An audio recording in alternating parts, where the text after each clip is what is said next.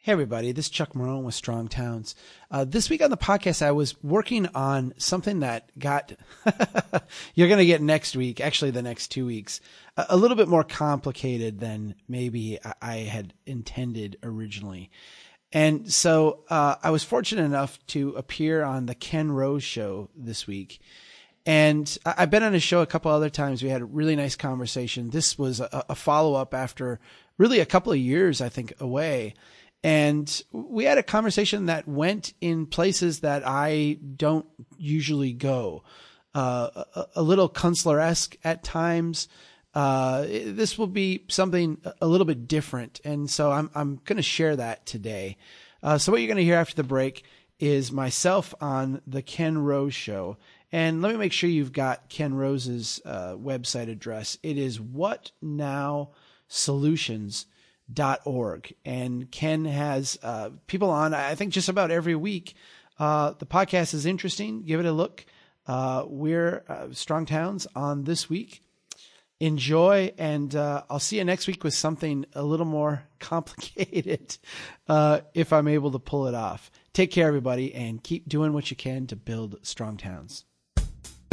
You are listening to the Strong Towns Podcast.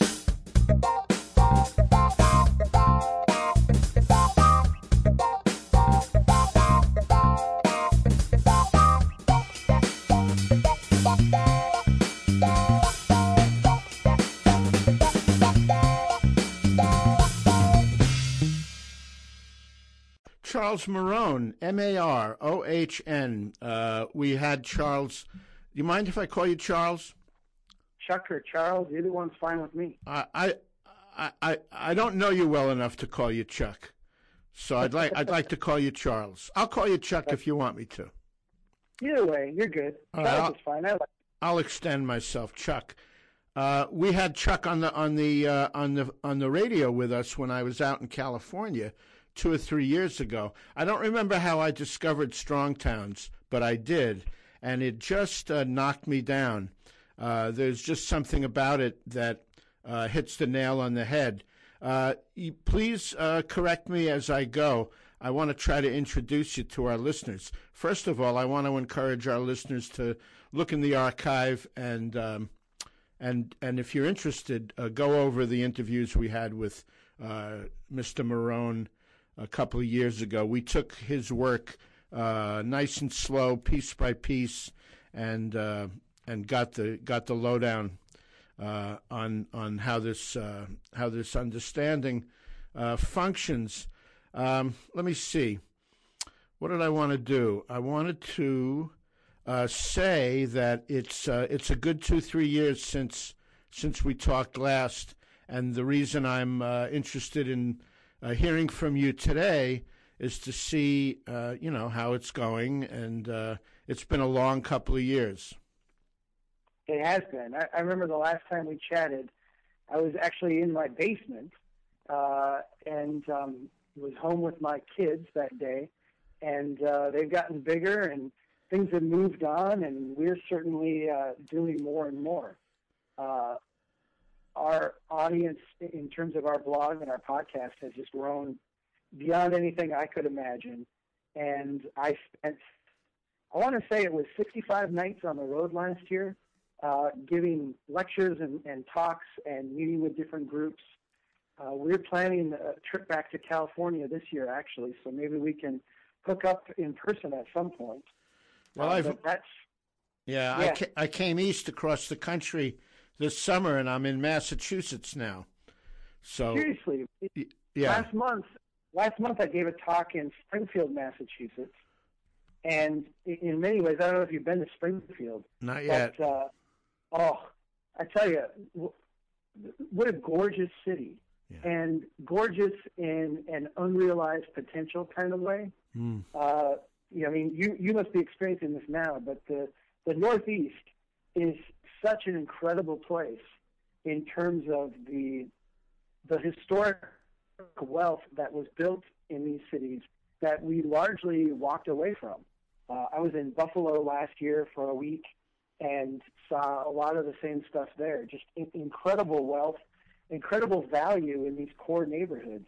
Yet all of the all the momentum of the community, all the money that they were investing was in largely other areas. And it's just a matter of getting the investment strategy changed, and these places are going to explode. They're just wonderful places waiting to be discovered, really. Yeah. When you talk about wealth, you're not talking about money. I'm talking about essentially the long-term viability of the community. You look at the way Springfield is a good example of this. You look at the way the historic parts of Springfield were built, slowly, incrementally over time, over a number of generations. And what you have is you had essentially a structure that built community wealth. You can think of it as like an endowment for the community. People were investing in these great buildings, in this great structure of a place, and the wealth, essentially this community endowment, was something that would pay back generation after generation after generation. The Northeast is just full of places like this, right, where even today the amount of opportunity, the amount of real wealth that people are able to access in those places, people of all different means, of all different income levels. These are development patterns that create an enormous amount of opportunity. In Springfield, one of the great things about Springfield has a tremendous influx of Puerto Rican population. And the really interesting thing about the Puerto Rican population is that amidst these areas where other people have walked away from, they have been able to establish these really resilient, robust economic ecosystems: retail, office, commercial, residential, all together on these old historic blocks and this old historic structure. And while, nobody's getting wealthy by Wall Street standards, by historic American standards, these are people who are doing really well and living in places that are very resilient. Many generations living together, people helping each other out, people able to find, income, but not only that, enjoy really healthy, productive, happy lives. I was very inspired by everything I saw there. Mr. Marohn, I didn't introduce you properly. Charles Marohn is, among other things, a municipal engineer. He's a civil engineer. Is that correct? Yeah, I have got a civil engineering license and worked for a number of years doing city engineering work for cities all over Minnesota. Right. So what Mr. Marohn knows very well, like the back of his hand, is the infrastructure of a town or a small city or a large city, I suppose. Bridges, tunnels, roads, pipes, all the stuff that was built when energy was cheap decades ago and is in disrepair now. And as it said, we're all out of money. We have to start thinking. So Charles Marohn, maybe with some help, started something called Strong Towns, which you can investigate yourself, and has a lot to say about how we're going to meet the challenge or not meet the challenge of our decaying built environment. I'm still confused about all of it because in the midst of what shows a lot of evidence of overall decay and possible collapse, and the end of the era of cheap energy, and the end of the era of money being available. It looks like it's either too late for us as a culture, or there's a possibility that we've gone too far, or that we're going to reimagine how we live together and live on the planet and live in our towns and cities, and reimagine money and how it's used, and bring an end to the wholesale corruption and criminality of the uses of money and power concentrated in very few hands, and we're really looking at an overhaul of the entire culture, the entire country. Is that accurate? Yeah, actually, I think that it is. I think that at the end of the day, we are approaching, in a sense, a reset kind of moment. You know, civilizations have gone through this many, many times in the past. When you're talking monetary systems, we've gone through this a number of times in the last 100 years. 100 years ago, beginning of World War One, the British currency was the dominant currency in the world. And, you know, after going through the war and then, you know, the period of deflation that they had after that and huge defaults, and then World War II and the inflationary episodes they had there, eventually the U.S. dollar, which was gold backed at that point, took over as the world's currency with the Bretton Woods Agreement. We're, in a sense, you know, we're in a very different place. You know, we don't have the 60 years of cheap and easy oil that they had at that point in front of them. We've built suburbia. We've gone the suburban experiment now 2+ generations in, and we have to maintain all this stuff or figure out how we're not going to maintain all this stuff that we built. They didn't have that overhang then. They had really, really productive, successful cities, even though they were struggling and works in progress in a lot of places. Their bones were very prosperous and successful and productive. And we've destroyed those ecosystems and have to recreate them.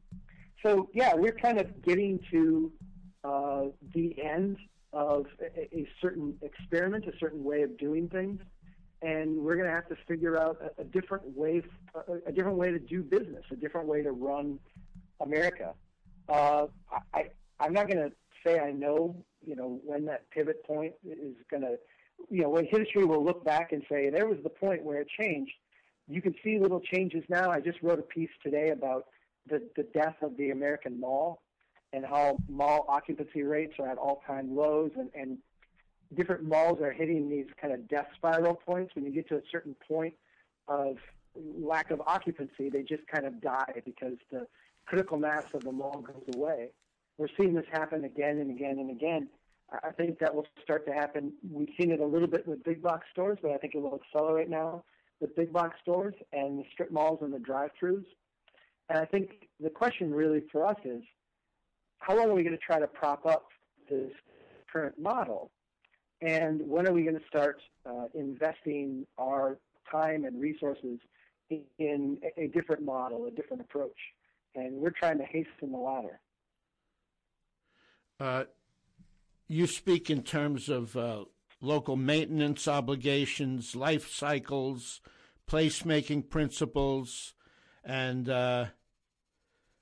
essentially suggesting that the built environment that we've known is toast, that it's just it belonged to a different era.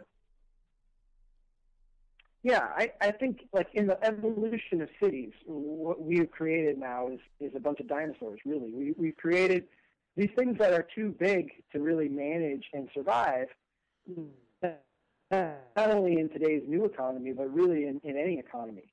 When you look at the mall and the big box store as being two examples, these were things of a very specific era, an era where people could drive long distances, and not only could, but had a desire to drive long distances to get to one shopping place that would have 48 different kinds of mustard, and you could, you know, pick out whatever you want and then go get car tires up the aisle. That kind of thing is a byproduct of a certain way of financing that is going away, a certain way of energy consumption, and a certain way of building. At the very granular level, at the city level, one of the things that we're coming to grips with now is that we don't have the tax base, we don't have the wealth in our communities to maintain all the stuff we built. When a new housing subdivision is put in or a new mall is put in, the cost for building all that stuff the first time, I'm talking about the roads, the streets, the sidewalk, the curb, the sewer pipe, the water pipe, all the valves, all the pumps, all this stuff. It costs millions and millions of dollars for any of these, even small developments. To build this stuff, we use debt. And we rolled it over into your home mortgage. We rolled it over into the commercial real estate loan. And it became essentially a sunk cost. The long-term maintenance of that became a public liability. So in a sense, if you have $1 million piece of commercial property, probably a couple hundred thousand of that as a ratio is the public infrastructure. Well, you're paying for that with your commercial real estate loan. You're counting that as equity in your building, but your taxes are all supposed to pay for the maintenance of it. That's not going to happen. There isn't the amount of tax base there to maintain everything that we built. And so what you see is that cities that go into this kind of downward spiral, they start putting off maintenance, they start deferring, fixing certain systems, they let some streets go bad, they let some roads go bad. Then they get to the point where they lay off firefighters and policemen, and they start to keep the public library closed on weekends or whatever it is. They start to do these things as a way to get a little bit more cash to keep things going. They try desperately to get more growth. If we can just get another big retailer to come in and build something, they can pay all the upfront costs and roll that into their debt, but we'll get all that revenue. So it's essentially a very high return in the short-term undertaking. We see cities doing all these things. We've done those now. And the ones that are deep into this are looking around going, we have millions and millions, tens of millions, sometimes hundreds of millions of dollars of maintenance and obligation that we have as a city, and we don't have even a tiny fraction of the tax base we need to be able to maintain all this stuff. This is a very different situation than our ancestors found themselves in. And I say ancestors in the biggest sense of the word. I mean, not only in North America, but around the world. We generally didn't build the major infrastructure stuff until we had the tax base there to support it. When you built a city 100 years ago, 200 years ago, 500 years ago, people would come together and they would start building stuff. And at some point, they would get to the point and look around and say, wait, we got enough people where we can have a water system or a sewer system, or we can actually have sidewalks or pave the street. They didn't build the Roman aqueducts in order to get Rome. They built Rome, had a very successful place, and then they turned around and said, we could afford to put these aqueducts in. We've reversed that here in North America because of the way we go about creating growth and jobs and economic development and try to create prosperity. We're done with that. That system has run its course now, and we really have to figure out how to take all this stuff we have, essentially triage it so that we can get some prosperity back as it all kind of starts to fall apart. The financial writer in the New Yorker magazine has a piece about called The Mortgage Mistake, about how much an enormous percentage of our investment goes into housing, and how much of our housing is over the top, these mansions. I mean, ordinary people, middle-class people, are living way beyond their means because they feel that this is America and this is America's destiny, or people are entitled to live high on the hog because we're here in America, and there's no money going into things like infrastructure or research and development and education, and essentially we're blind, and we're not understanding sufficiently that we're human beings and we really don't need much to be well, and we certainly don't need much to be happy. It's been shown over and over again that if we have some real security, and that doesn't mean an amped-up military or an aggressive foreign policy, if we're safe and our legal system is just, and our systems of governance are intelligent and oriented toward the welfare of the whole and the welfare of the population. And this whole era of massive corruption and criminality and dominance is just, it's going to come to an end one way or another. We're either bringing it to an end peacefully with intelligence, or we're going down the toilet. It's interesting because, you know, a lot of it is our desperation to keep everything going. I mean, there's a saying, you know, if you want to feel rich, hang out with poor people. If you want to feel poor, hang out with rich people. We are a country of essentially rich people, and when we hang out with each other, we have developed a different sense of what wealth is and what prosperity is. The desperation we have to keep it all going, to me, is one of the more dangerous things. I read Balco's book over Christmas break on the police state, the militarization of the police, and to me, you know, one of the scarier things that we have right now is how we essentially are using police departments to enforce not only drug laws, which, you know, we've been doing for a number of decades, but we're now starting to use it to enforce just general, like, zoning kind of regulations and building code violations. We're actually serving these kind of warrants and inspections with SWAT teams. It's really kind of a crazy world, and I think we run the risk of clinging to what we think we need, as opposed to actually making a conscious pivot now and realizing the difficult situation we're in and trying to adapt to it. As you're talking here, I walked over to my bookshelf, and I've got a book on my shelf called The Myth of the Great Depression, and it's a fascinating read. It essentially, it goes through and it talks about happiness during the 1930s, and in every kind of way of measuring, Americans were far happier in the 1930s than they are today. You know, you had, if you were a family in the 1930s, yes, you might have been struggling to get a job. I've read The Grapes of Wrath. These are, you know, there were certainly people in very difficult straits, but a lot of people found they had more free time. You had more time to spend with your family. You ate simpler meals and were more appreciative of them. I'm not suggesting that, you know, we all become stoics and deny ourselves the things around us because it will feel better, although I don't think that would be a horrible approach. But I do think that you're right in that we've defined success in this country along the lines of growth and along the lines of consumption in a way that I think is not only not viable financially long term for our cities, but is really unhealthy for us in general, just the population. Yeah. Yeah, money is. I'm thinking now of money as fool's gold. It's becoming revealed as fool's gold, that money. Well, and I think, yeah.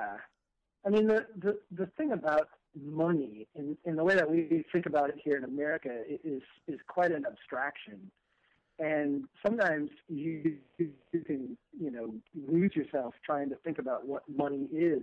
Because, you know, money today is really a set of digital constructs that we've all kind of agreed to trade with each other.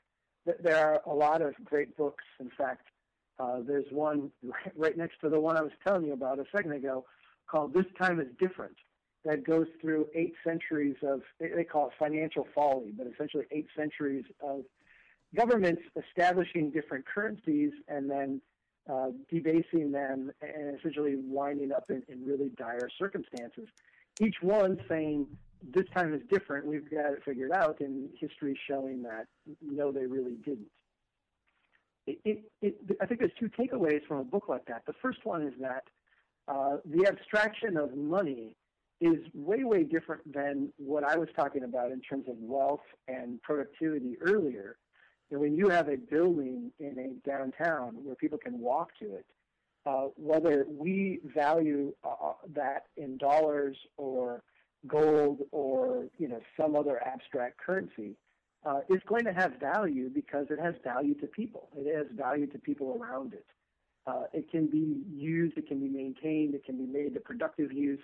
It's going to have value generation after generation.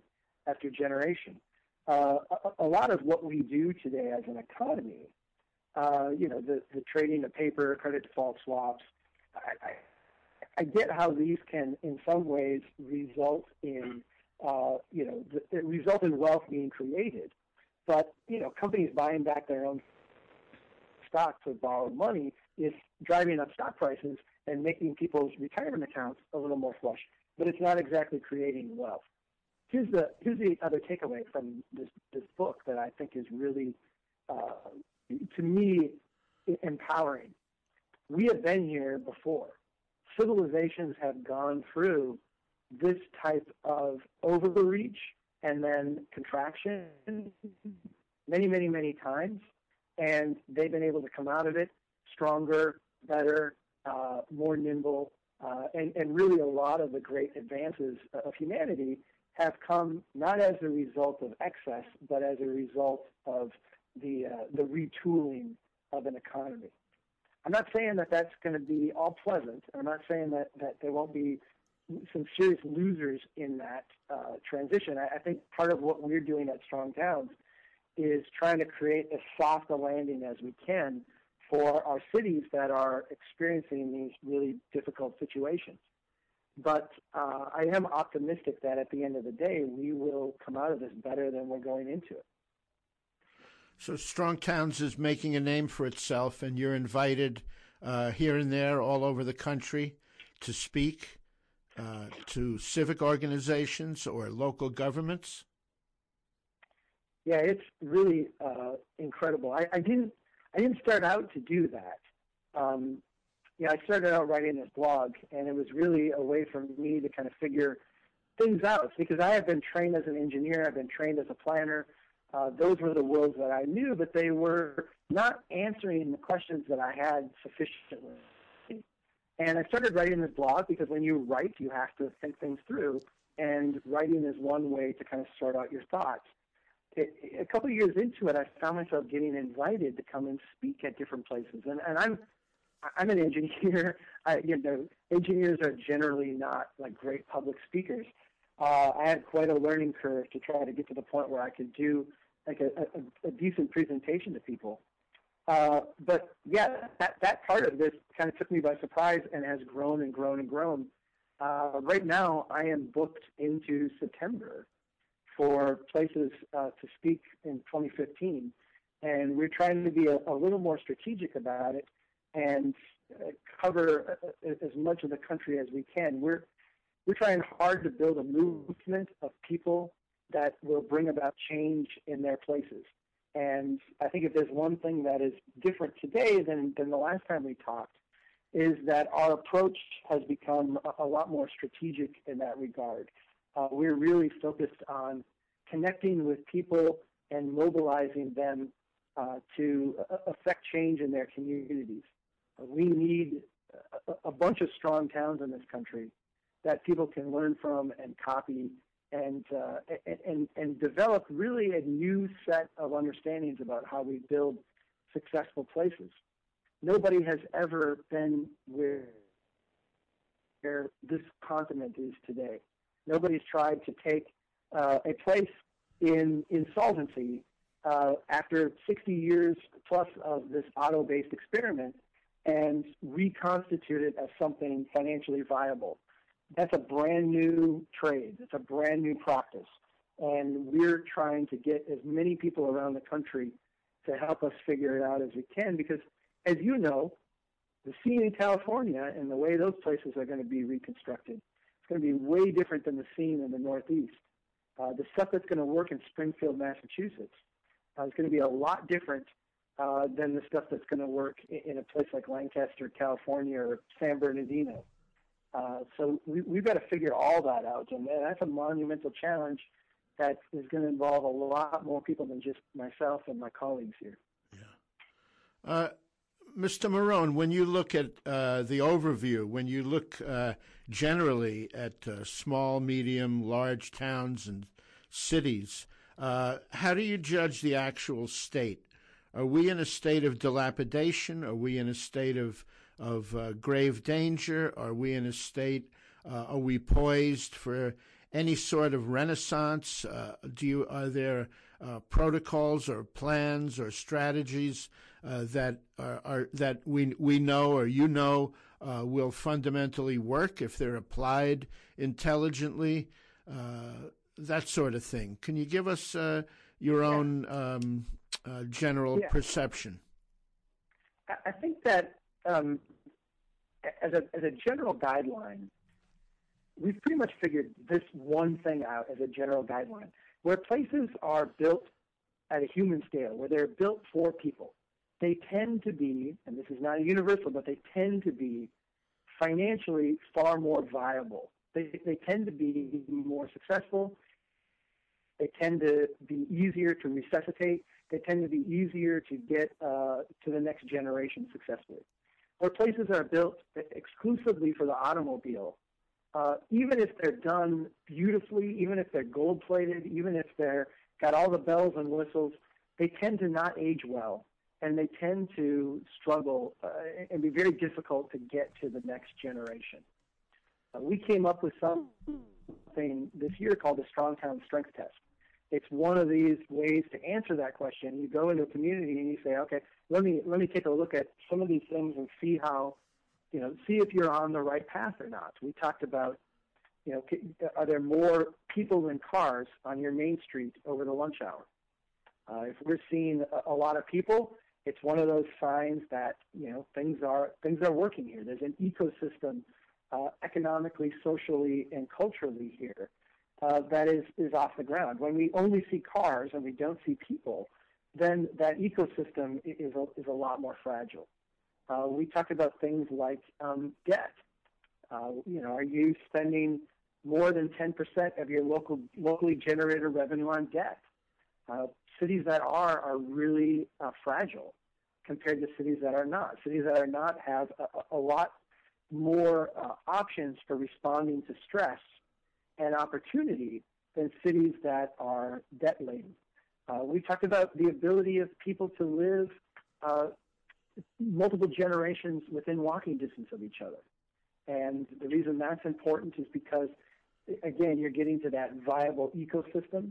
If I can move to a city with, my parents and my in-laws, and, someday my kids, and we can all live in a neighborhood that meets all of our different needs at different points in life.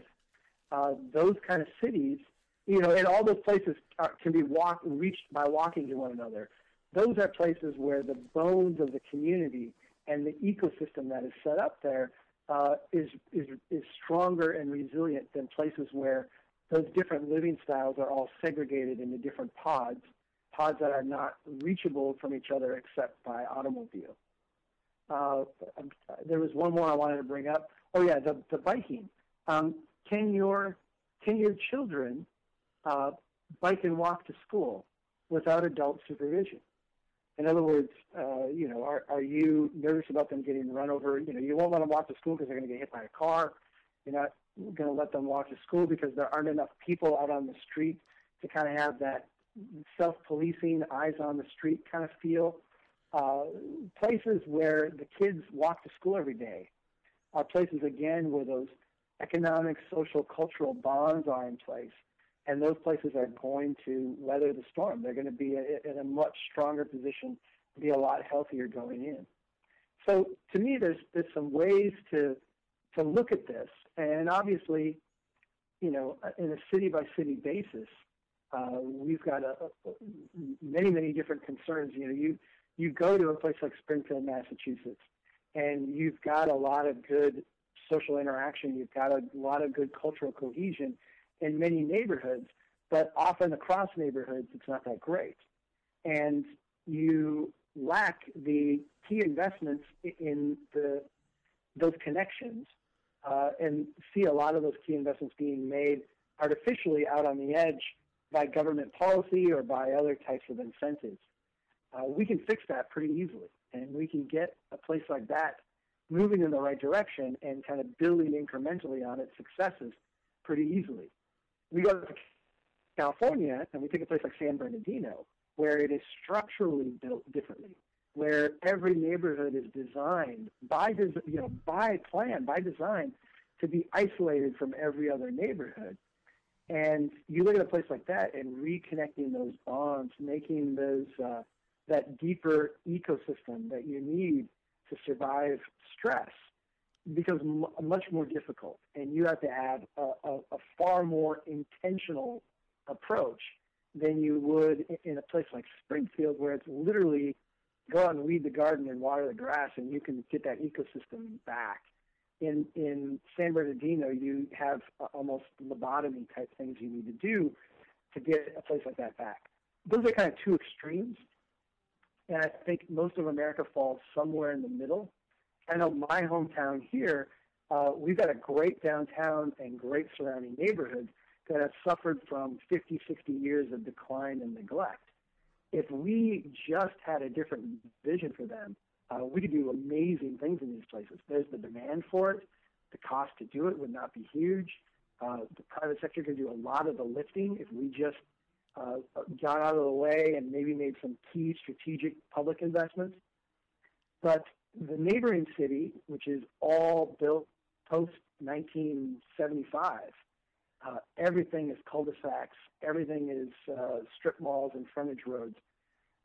They are going to have a very difficult time being viable over the next generation, simply because they're set up in a way designed to fail.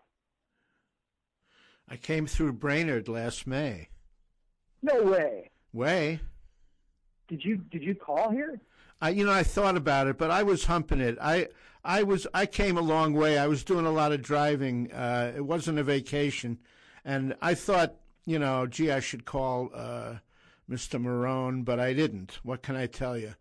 But I thought of it. Yeah, I should have. But you're right on the Mississippi River, right? Yeah, exactly. It's kind of funny because as I've been doing this, I don't think of myself as anybody necessarily worth, I'm certainly not a tourist destination. But it's been funny to me because I'm in the old rail yard at the Burlington Northern Center here in Brainerd, and I'm right out, the railroad tracks are right outside my window. I see the trains coming by all day. It's amazing to me how many people will go to Taco John's, which is right across the street. I wrote this article, it's one of our most popular articles ever, about the Taco John's here in town. They'll go to Taco John's, take a picture, and send it to me. Or they'll come and stop by the office just to say hi. And I find it to be such a invigorating kind of thing that, people are that kind of kind and excited about what we're doing, that when they drive through Brainerd, that those are, two of the things that they feel like reaching out to me with. I wish you would have let me know, because I would have loved to have met face-to-face and chatted a little bit. You know what? I feel real bad about it. I really do. I can't really remember where my head was at when I came through town. I think I was just, when you're driving a long way, you just get plastered behind the wheel, and, you just, I don't know. I just couldn't stop. Let me ask you this. Were you headed east-west or north-south? I was headed east. Okay. I put up in Duluth for a while. I think the day I passed through Brainerd, I'm trying to remember. I think I started out, believe it or not, in Spokane, Washington, and I drove through the night. I didn't stop. I don't know. I'd have to really remember, how it happened. But I drove like 2,000 miles, like in 2 days. Right. It was pretty intense. And Minnesota was beautiful. Yeah, yeah. Once you get to that, going east-west, you drove the whole city. North-south, you can go through, because the north-south highway now goes all around Brainerd. It goes through Baxter, the suburb, but it completely skips Brainerd. And so you could have driven through here without even seeing it. But going east-west, you cross the Mississippi. When you cross the Mississippi, you entered the old historic part of the community. After about another mile, you would have hit the rail yards. That's where I'm at. And, yeah, you got the full experience. I don't blame you. You know, we've camped out west and driven back through here. And I love the Dakotas. They're wonderful. I love Wyoming. It's beautiful. But at a certain point, you just want to get to your destination. You know, it's one of those things where, you know, you travel through the Dakotas and western Minnesota, and you just start to get to the forest, which is where I live. I'm probably in the direction you were coming from, maybe 50 miles into the forest, 60 miles into the forest, and you just start to hit that, and you can tell that your destination's close. Duluth is a beautiful city, too. I mean, I love it. My best friend lives there. We try to go there every chance we can. I love Duluth. Duluth knocked me out. It's like a dream. It's the city built on a hill, and some of those buildings just, I just felt like I was in another world. Very beautiful, Duluth, right on Lake Superior. It's amazing because Duluth is, you know, a lot of this old steel money. And there's some of the craziest, most expensive homes you'll ever find in Duluth. Yeah. But then you can go literally blocks away, and you still have that old historic ecosystem where you have a lot of modestly priced houses, a lot of houses for really different incomes. Duluth is exciting because they're succeeding despite, I think, some of their natural tendencies. It's one of these places that is burdened with some of the leftovers of the steel mindset, the mining and well, it's the iron ore. It's the iron ore. It's exactly what it is. And, you know, a lot of that is boom and bust. A lot of it is, you know, worker versus corporation.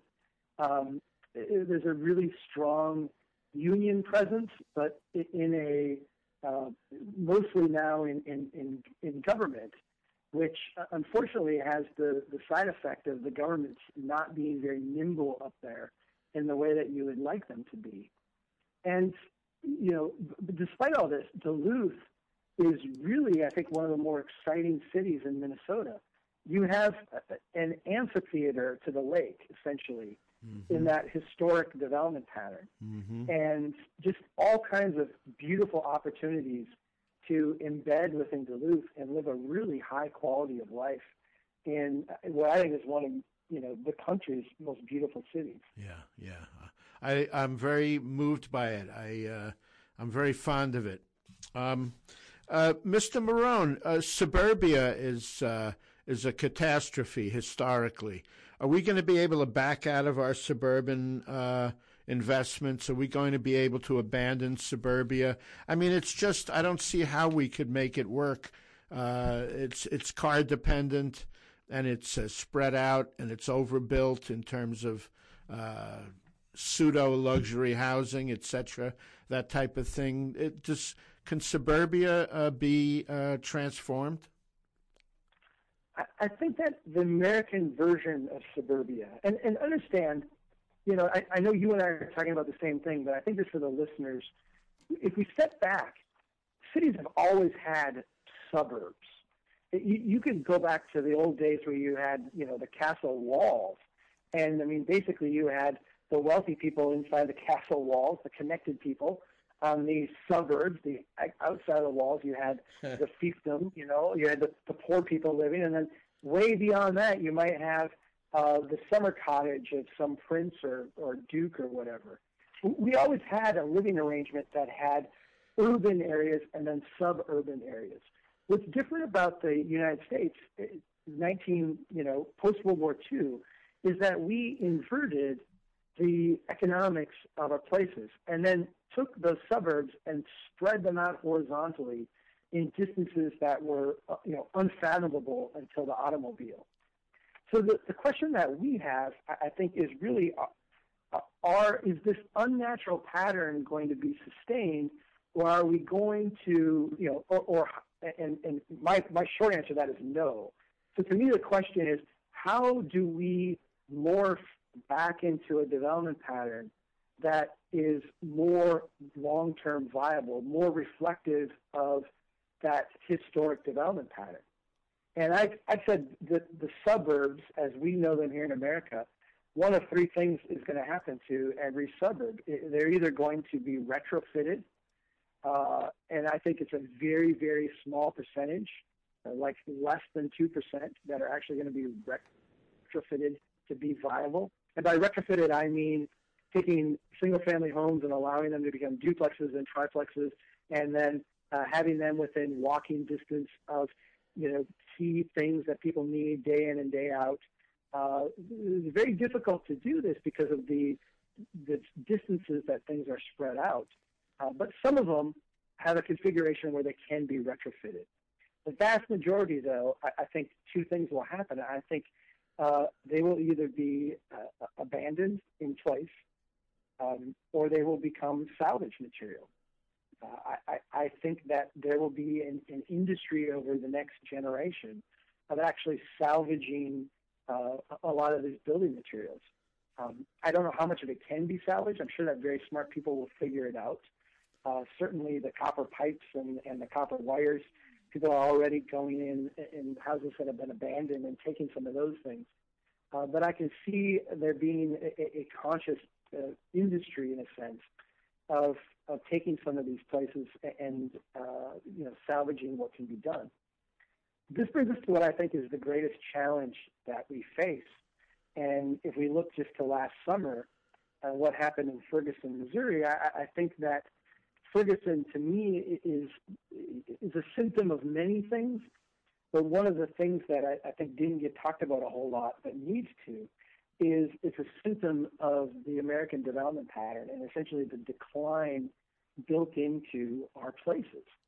As our development pattern goes back to a more historical structure, and as we, this inversion where we emptied out our cities and put all the rich people in the suburbs, as this reverses, and we see this going on all over the place, where wealthier people are moving back into the center of the city, what we're doing is we're starting to, once again, concentrate poorer people out on the edges of our communities. If you go back 100 years or 200 years or 500 years, I'm not suggesting that that was a good outcome. But when you look at those places, they had viable ecosystems in those places. They had viable ways to get food, to support each other, to work together. Today, when we isolate poor people in American suburbs, they don't have any of those things. They don't have good transportation. They don't have good communications. They don't have opportunities for interactions that can lead to business formation, sharing of resources, what have you. Our suburbs are designed to be very isolating. And when we abandon our poor people in those places, Ferguson is just the start of the kind of things that we can expect. Very much disconnect between people and authority institutions, increasing amounts of social disorder. And, I hope that, and I'm going to do everything I can to see that our response to that is not necessarily the way we responded, not the way we responded to it in Ferguson, but to actually understand the problem being one of a lack of opportunity in a system that essentially codifies poverty as opposed to a good structure which creates viable ecosystems and viable economic systems at the local level for people.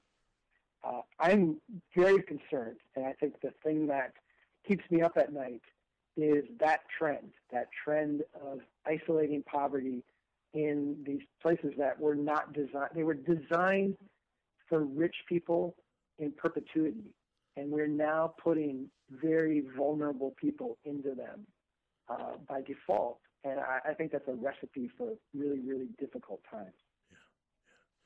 Yeah. Very much appreciate that understanding. Would you say just a few things about city life in general? I'm maybe not the best at that. I mean, I don't live in. I mean, I live in a city, but you know, my city's 13,500. I really like the size of this community. My wife works in a city of 50,000, just a ways away from here, and I like that size community as well. I grew up on a farm. I am a small town guy. I am excited in a place like this about the growing relevance of the city itself. I've got, you know, friends that I have lunch with, bike over and meet them. We've got nice little pizza joints and coffee shops. I think there's a growing civic life, even in a place like this, that kind of became passé a generation ago, or at least, you know, was happening at the mall or what have you.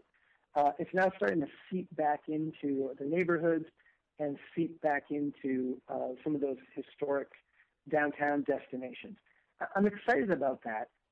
I think that when you talk to millennials or when you visit, like I was in New York last month and we had a Strong Towns get-together at a brewery in New York, it's fascinating to me that you're more likely to be able to drink locally produced beer, consume locally grown food in New York City than you are even in my hometown here in central Minnesota, where we're surrounded by farms and ag and you know, all this production capacity. It was fascinating to me in New York how the crowd that was drawn there, really that was a big part of why they wanted to live in a place like New York City. Now, there's a certain, and I'm gonna speak to this in a way that is maybe I don't want to sound critical, but let me say this: there's a certain lifestyle that has been labeled. You know, when I grew up, it was the yuppies. There's a certain hipster lifestyle today that's kind of personified in all that stuff I just discussed: the coffee shop, the brewery, hanging out with friends. It's the hipster lifestyle, and there's a certain amount of pushback from people who don't want their places inundated by, in a sense, hipsters, you know, the artist cliques and all this kind of thing, who seem to be like the first kind of indicator species that invade cities when they're kind of having that initial turnaround. I'm sympathetic to that, and I get that.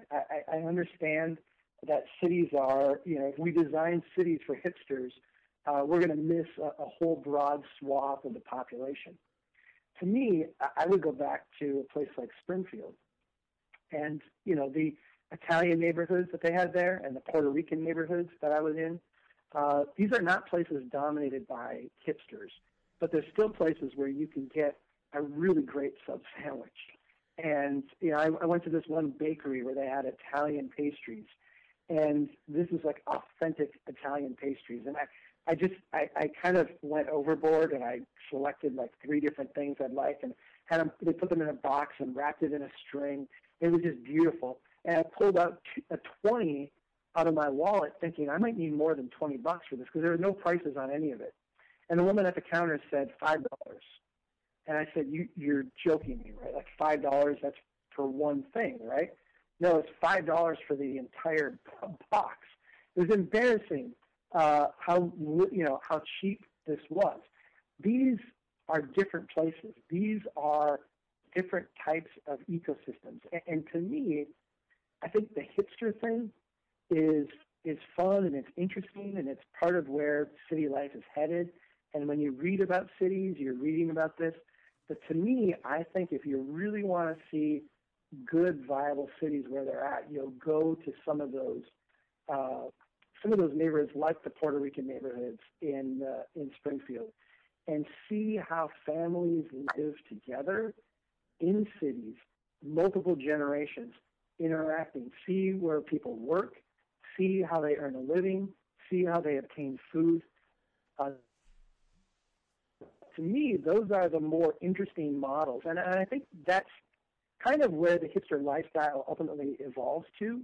I mean, the hipster thing is more of a kind of tip of the spear, where that kind of full underlying ecosystem is really where cities need to get to, and I think ultimately will have to get to in order to be successful? I don't know. I think the hipster thing is mostly a young thing, and I think I'm living now in a college town, and there's a lot of young people, and I don't envy them. I don't. I'm glad to be getting old. Everything feels richer and deeper and more meaningful, and I'm not looking for any cheap thrills, and it's just it just feels like becoming a real human being, to just live modestly and with people you love, and not be seduced by all kinds of titillations and adrenaline rushes, and life is rooted. It's rooted on the earth, and it's rooted in communities of people. And anyway, I think, yeah. No, I think you're right. I think to me, having a meaningful life is the kind of ultimate destination, right? And I was just talking to my wife about this the other day. You know, we both, I think if we go back, there would be so many things we would do differently. If you could go back in your early 20s, you wouldn't have obsessed over these things that, you know, in hindsight are not relevant, and you wouldn't have maybe, you know, done some of the things that at the time seemed so important, but now today, you know, seem so silly. And you realize, at least I do, on the trajectory I'm on. It's, I hope that I can get the satisfaction that I hope I have at 65. My goal is to accelerate that now to 45, right? Because if I could have accelerated the satisfaction I have today at age 41, and I had that when I was 31 or 21, you know, my life would be even better than it is right now. Yeah. I think that meaningful life, the more we can talk about that, you know, how do you create a meaningful life? I think when people answer that, they're less talking about the things that we measure in this country as success, GDP growth, consumption rates, you know, all these things that are indicators in an economic sense of us doing well, really aren't the things that provide people a meaningful life. And I think part of our duty, you know, and I appreciate you bringing this back to this, part of our duty as Americans is to really talk to each other about what a meaningful life entails, and how we give meaning to each other's lives. I really think that's our big challenge right now. Yeah, yeah. Well, from the minute I became aware of Strong Towns, I loved it. I fell in love with Strong Towns because I know that you're that this is all about becoming human again, and becoming people, and enjoying the great gift of life, and the great blessings of life. It's a simple matter, and we don't have to go far from home, and we don't have to go far from each other, and we don't have to go far looking for thrills. Life's too short, and life's too good to essentially waste it on all kinds of extravagances. I'm just glad to hear you again. I'm glad to talk to you again. I hope we'll check in with you down the road again. And just, you know, many blessings to Strong Towns. Well, hey, I appreciate it. And it's nice to hear your voice. And I have fond memories of our last two conversations, because you know, things were very new for us back then, and you kind of plucked us out of the wilderness in a way. And it was fun to talk. And I hope we do this again soon. Well, I just want to tell our listeners again to look in the archives, WhatNowSolutions.org, and bone up on the nuts and bolts of Strong Towns. We hardly touched it today. We hardly talked about the way what you actually do. But all that stuff, we laid it down a couple of years ago. It's It's in the archive. It's good stuff. It's great stuff, and it's very, very hopeful for all of us. So happy winter, and we'll catch you down the line. Thank you, Ken. You take care. All right. Best to you. Bye-bye.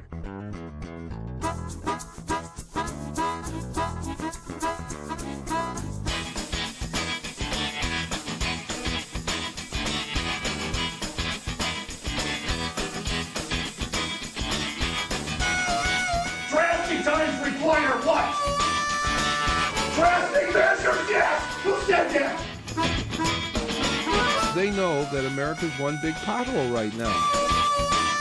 Build, build, build, build. That's the story.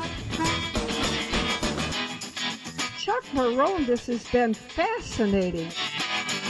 Who made the city?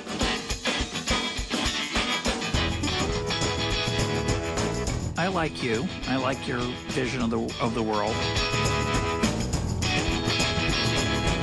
The United Nations Earth Summit, Agenda 21. Yeah.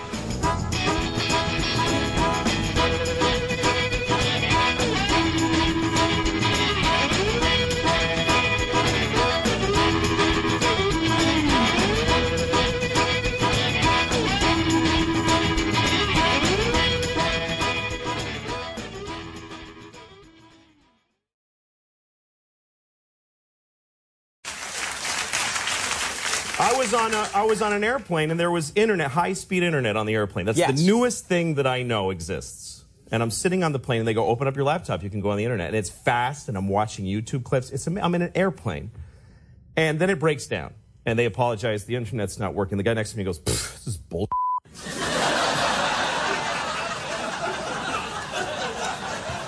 Like, how quickly the world owes him something. Yes. He knew existed only 10 seconds ago. Right. Right. And on planes... Flying is the worst one because people come back from flights and they tell you their story. And it's like a horror story. They act like their flight was like a cattle car in the 40s in Germany. That's how bad they make it sound. Right. They're like, it was the worst day of my life. First of all, we didn't board for 20 minutes. And then we get on the plane, and they made us sit there on the runway for 40 minutes. We had to sit there. Oh, really? What happened next? Did you fly through the air incredibly like a bird? Did you partake in the miracle of human flight, you non-contributing zero, that you got to fly? You're flying! It's amazing. Everybody on every plane should just constantly be going, oh my God! Wow! Yes! You're flying. You're sitting in a chair in the sky. Yes. Yeah. Yeah.